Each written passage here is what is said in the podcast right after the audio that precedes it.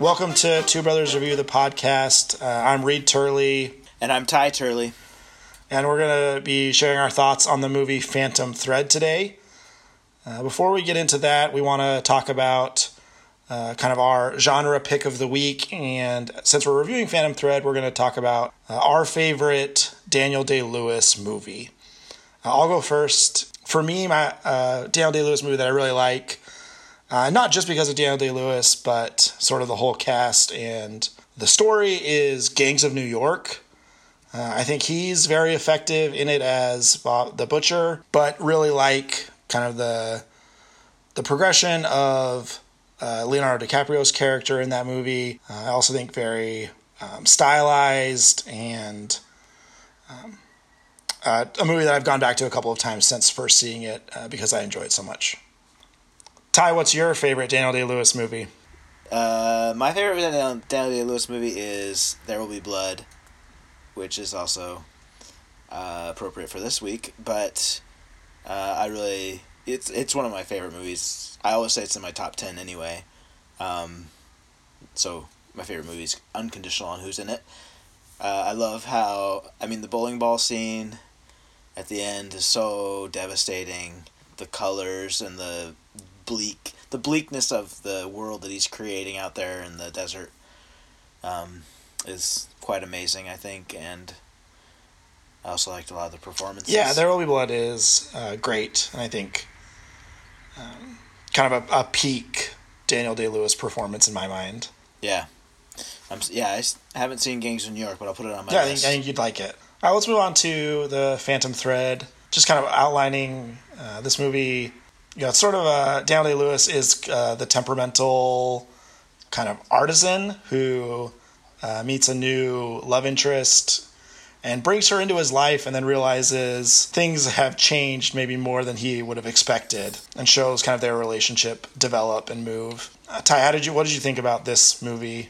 I liked it. Uh, I was surprised how weird he was. Daniel Day Lewis's character was in it, and I wasn't super interested in him or he just it, I don't know. He was so uh, placid and reserved, and I didn't feel like there was a whole lot of undercurrent going on there, which I think I would have needed to be really interested in a character like that.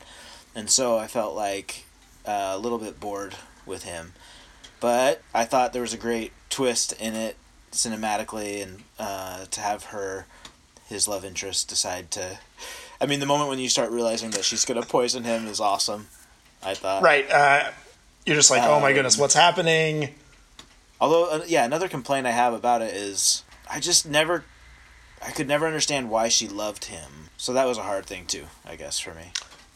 I had that same I had that same thought Um, where, you know, if it's if it's just to get a better life, it kind of makes sense that she would be so into him, but I didn't see that kind of appeal until maybe you you realize at the end of the relationship she likes to be so dependent upon. I mean, she wants to be that person in his life where he needs her to keep going. Yeah, but how could he have known? How could she have known at the beginning of the relationship that that he would be that type of person?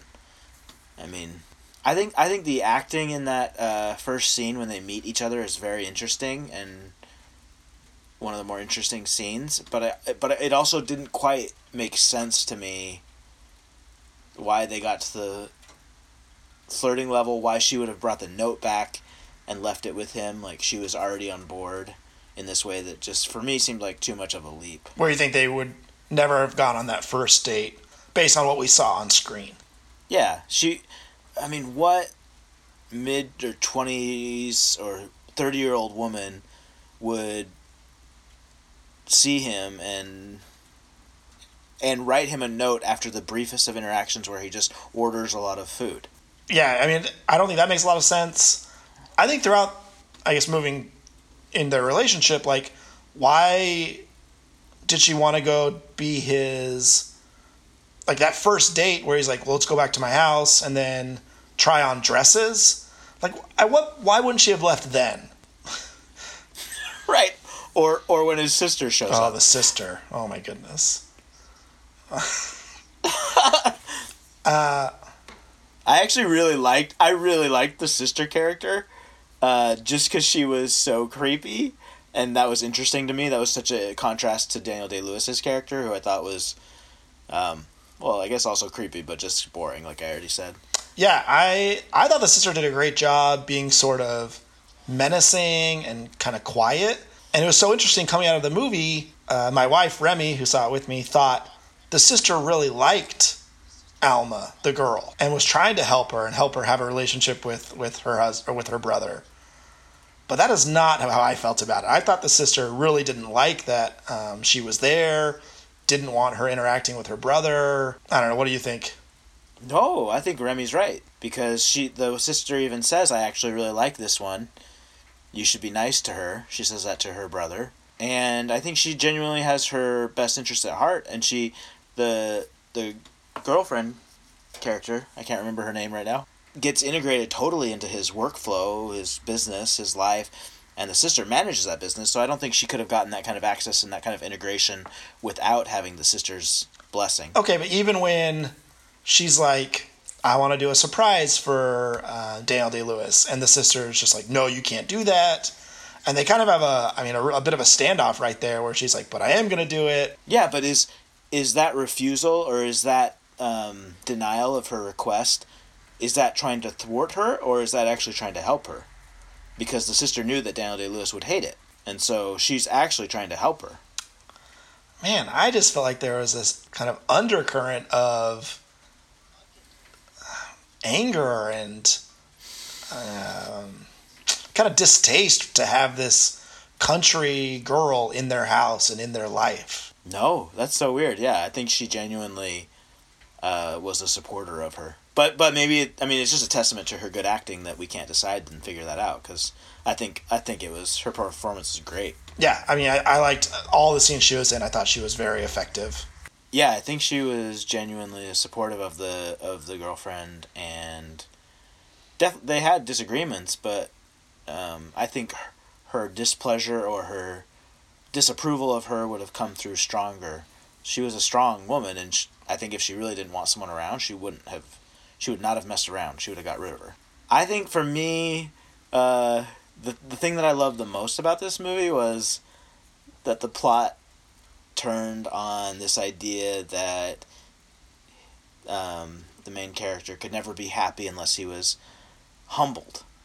Because he was such an egoist, such a perfectionist, um, and would get into his own world and would be very selfish and would kind of forget that we as human beings are dependent on other people sometimes.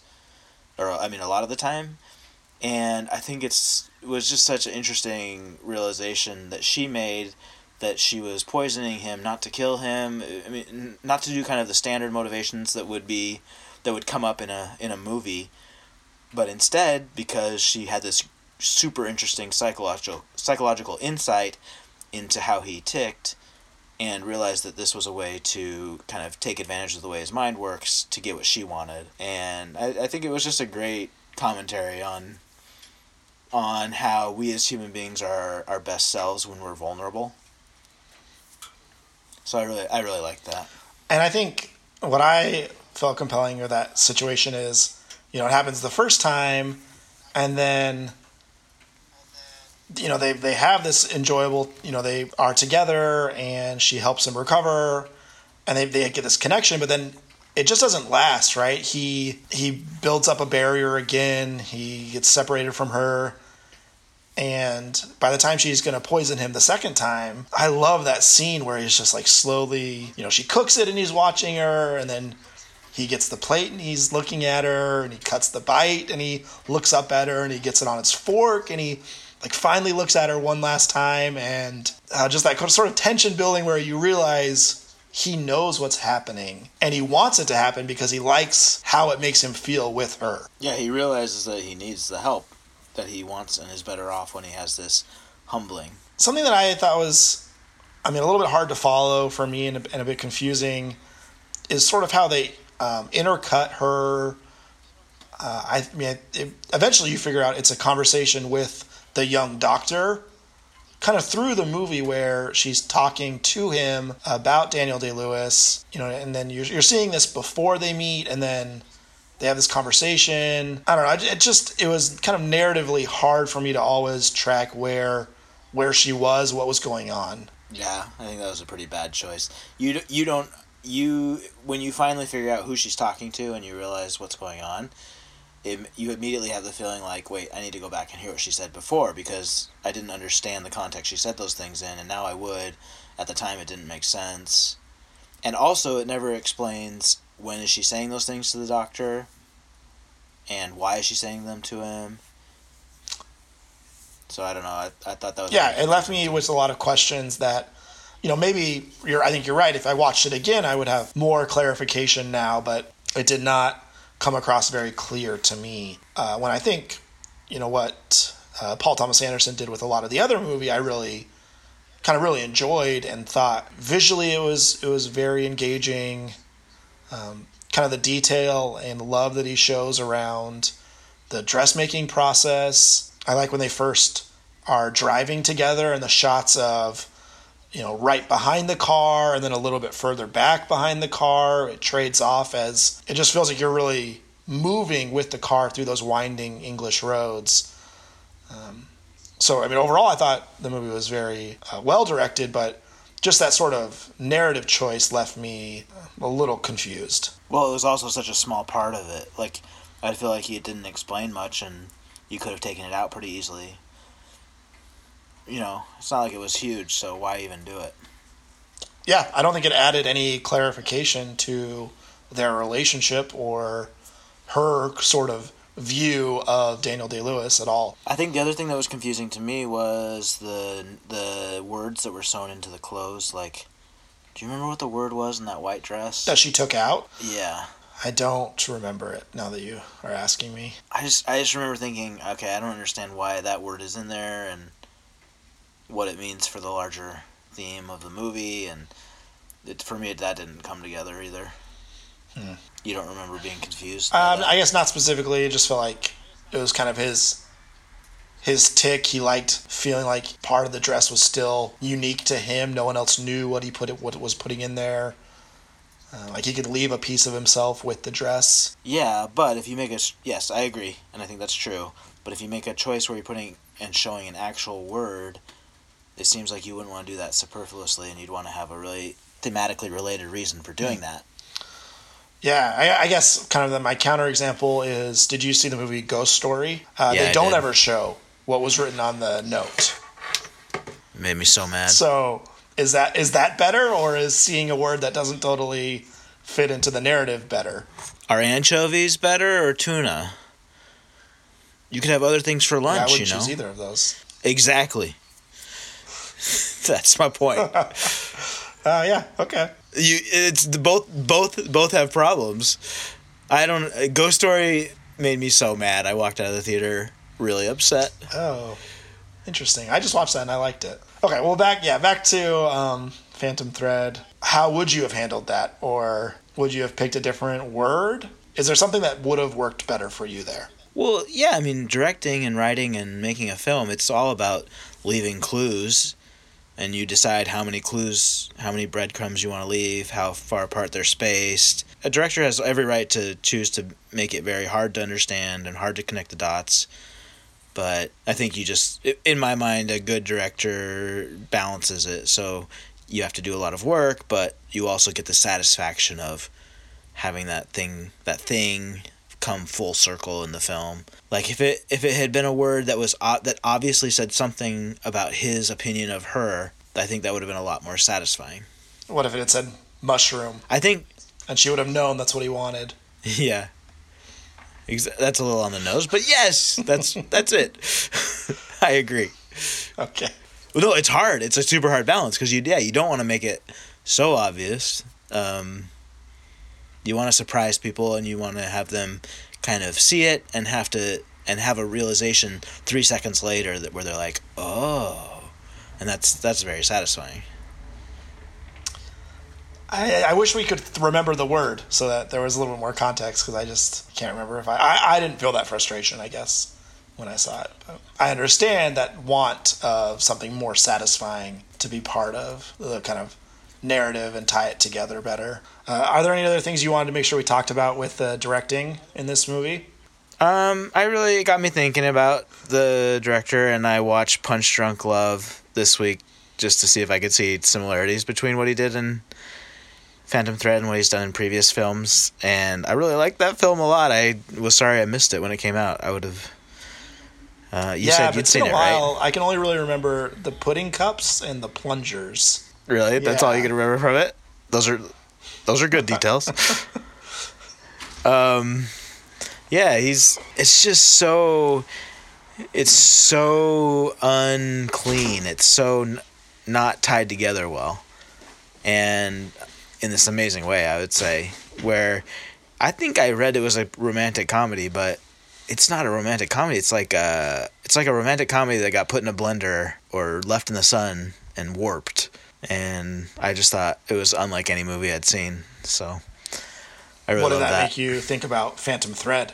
Has he become more refined, or was it a continuation of that? I think you could see the really strange plot twist where she starts poisoning him, and then the second really strange plot twist where he knows it and likes it and wants it. As I think you could see that a precursor of that in the film because the two people that fall in love in the movie uh, Punch Drunk Love are very weird. Like they really bond over over saying kind of violent things they want to do each other, like chew off their face, and you know that's a it's a very strange scene where they finally get together. So I think, yeah, it, there are definitely shades of he must have a different or a he has a very creative or maybe unique experience with love. He has this perspective on it that's kind of strange, I would say. Yeah, I think he, I don't know, must have this idea of what attracts people to each other or why they stay together. That's uh, different from maybe most people, but uh, offers some insight into how relationships might work more than they are actually often portrayed in movies and television. Yeah, it's like a heightened version of what normal people experience, I would say. So there's a lot of truth in it, but it's just Yeah, I exaggerated. think that's a good point. What uh, did you Google as you came out of this movie? I googled the actress Vicky Krieps, who uh, was the girlfriend and eventual wife. I just thought she was really good and interesting, and I'd never seen her in anything, and I wanted to see how she got the part and what she's done. And she's a she's from Luxembourg and grew up with hippies and as parents, and then was doing a lot of movies and plays in Berlin, I guess. That's where she lives, so. Paul Thomas Anderson just happened to see her in a film in a German film he that he saw just by chance he said and liked her enough and brought her in and then she the the scene where she meets Daniel Day Lewis in the film was the day they actually met in that scene they actually meet in that scene she had never talked to him before then Oh, interesting. Has she done other uh, U.S. movies or any other English language movies that people might have seen? no I don't think so if I remember right Do you know, coming out of this, has she gotten other movie options? Like, will she start being someone you, we see more in in movies? Do you think? Uh, I don't remember reading about that either, but I would yeah, I'd be surprised if she didn't get more jobs. She sounds like if you read what she says, I mean I didn't watch any video clips of her being interviewed, but in the interview in print, she seems like the kind of person who does not care about Hollywood stardom and thinks it's all silly and I, I think she said something like I don't want to move to America. I want to keep working in Europe. It's better. That hippie upbringing coming through. Yeah, like I'm not going to be part of the establishment. Uh, did she not meet Daniel Day Lewis before that scene? Because, I mean, do you think that's because Daniel Day Lewis does his method acting and didn't want to meet her? Yes, that's definitely why. He insisted that she don't she did not meet him and so she said she had to hide on set sometimes cuz she really wanted to respect his wishes and and he would and he she knew she would know that he was about to walk by so she'd go and hide in a bush. It seems so sort of demanding or just an interesting way to choose to be an actor. I don't know. What do you think about uh, Daniel Day Lewis method acting, sort of famed style? Yeah, it is when you hear stories like the one that I just told, it it just makes you think oh man, I'm not sure that uh, that that this is really necessary, but he, I, I mean, it, I think it probably makes his job easier. From my limited experience acting, the more you can sit in and stay in character, uh, the less work you have to do. It's a lot of work to go from being yourself into being the character, and so for, I I don't know. I guess as I think about it, it's like it seems a little bit lazy, but maybe that's the wrong word. Maybe it's more like he's just being an efficient actor. He doesn't want to put in that work over and over again every day, and so he's just gonna stay, get into character once, and stay in it. And I mean, obviously, it works for him. He's very famous for it and has a great career. Yeah, and I think it probably helps him. I don't know, portray how a person would be feeling and thinking, and really kind of bring emotion to a role that you know maybe for him would be hard to do in, in another way. I mean, I read that he studied how to be a dressmaker, and I think you see in one of the scenes a close up of his hands, and there are little, you know, scars and where where the needle had poked his thumb that is reflected in that. Yeah, I think he spent a year or something, right, working in a dress shop. That's really. I mean, it's dedication, and if you're only doing a couple of movies a decade, I think it's good to do that kind of preparation. Those scars could have been from his years working as a cobbler's assistant in Italy. I did not know he did that. Yeah, he took a break from acting. I think in the aughts, maybe ten years ago, and worked. Just learned how to make shoes from a guy in, with a guy in Italy, just for fun, not for a movie. I guess if you have a passion, you have a passion. Yeah, I think he's a big he's a big craftsman. I think he likes car- carpentry a lot too. So I'm I'm I, and I think he was happy to learn how to do dresses. That's cool. But he also said this is his last movie. Yeah, I do you know that. that. And and that he got incredibly sad making it on set, just devastatingly sad, and so he could he felt like he couldn't go through that again for another role, hmm. which I can see. He just needs to do a romantic comedy. They're happier. yeah. what other things about uh, Phantom Thread did you like or dislike that we haven't covered yet? No, I mean, I, I think that's about it. I I really liked the themes. I really liked the acting of the women. I really liked the stillness of it, the the thoughtfulness of it, and I had a hard time with sort of not believing it and also being a little bored with him. Those were my main thoughts. All right, well, let's talk about kind of rankings for uh, the Phantom Thread. Where would you place this out of five? I wanted to give Phantom Thread a three, and I feel like it's a pretty solid three. I'm going to give it a four. Um, I liked kind of how the story moved, and it just challenged. I liked how it challenged the way I thought about things, or made me think about uh, relationships. So I'm gonna go with a four. Okay, that's fair. Uh, before we close out um, this this episode, do you want to give us another uh, recommendation for a piece of pop culture, book, TV, another movie? Uh, the one the one thing that I was going to talk about was I watched the Jim and Andy, um, the Great Beyond documentary on Netflix. I haven't, Have but that? I've uh, read about it a little bit.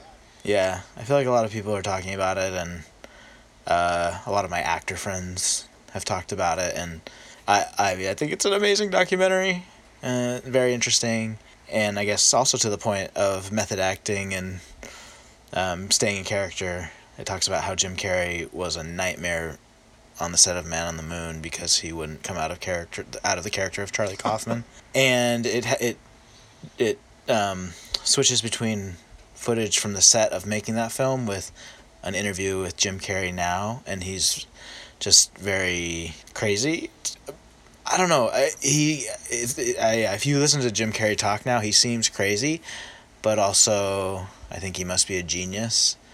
And there's such an interesting fine line between those two things in this film. So I'd highly okay. recommend it. I'll I'll add that one to my list. Uh, for me, I want to recommend a book I've been reading um, called Mindset, and it's um, kind of a sociology book about, or maybe a psychology book about uh, growth mindset versus a fixed mindset. And it's kind of so like the belief that uh, with effort you can improve in kind of a characteristic or attribute. Um, and I think maybe the most kind of clear example is if you talk to people about math, a lot of people say, "Oh, I'm just not good at math," and that's a an example of a fixed mindset. Where a growth mindset person would say, uh, "I'm not good at math right now, but I if I put in effort, I could be better at math." Yeah. Okay. Okay, but here's the question. Uh, can you choose which mindset you have? Uh, so this the author of this book says learning the principle of a mindset even will let people or will have people start thinking more in a growth mindset way. I, I've noticed it in my life where I recognize how I have a fixed mindset. And it's not even that you're all fixed mindset or all growth mindset. Like maybe you're you have a fixed mindset in your musical ability, but a growth mindset in your ability to be humble or to be kind to other people. I mean, it's just like you can have a different mindset about all aspects of your life. Yeah, I I use that stuff. Um, I haven't read that book, but I use the principle of mind of mindsets in some of my research with people in um, developing countries that get loans and that need to learn new business skills. So I think it's interesting. So I'm trying to have a growth mindset about my mindset. Yeah, well, but th- it just seems like if you have a growth mindset, then when you learn about growth mindset, it's going to help you. But if you have a fixed mindset, when you learn about growth mindsets, you're going to be stuck still. Unless you want to change. I think knowing you can change, learning but, you can change, and not just thinking, I am the way I am, will help people change, I think. Otherwise, what's the point of doing life? That's such a good question, Reed. That's one we're all struggling with. I'm serious. Uh, I'm not being. I'm not being facetious. Yeah, it, I don't know. You you would hope you can change and grow. I, I, think we can. I think we can too, but some people get stuck, and even I get stuck at different times in my life. I think you should try to check this book out then if you want to learn a little bit more about this principle, and see how it could affect other parts of your life that you haven't used a growth mindset in yet. I think someone who has a growth mindset would definitely listen to this podcast. And we're glad you did today. Yeah. Um, so this has been Two Brothers Review a Podcast. Uh, we reviewed The Phantom Thread. Uh, I'm Reed Turley. And I'm Ty Turley. Unless something changes soon. Thanks for listening.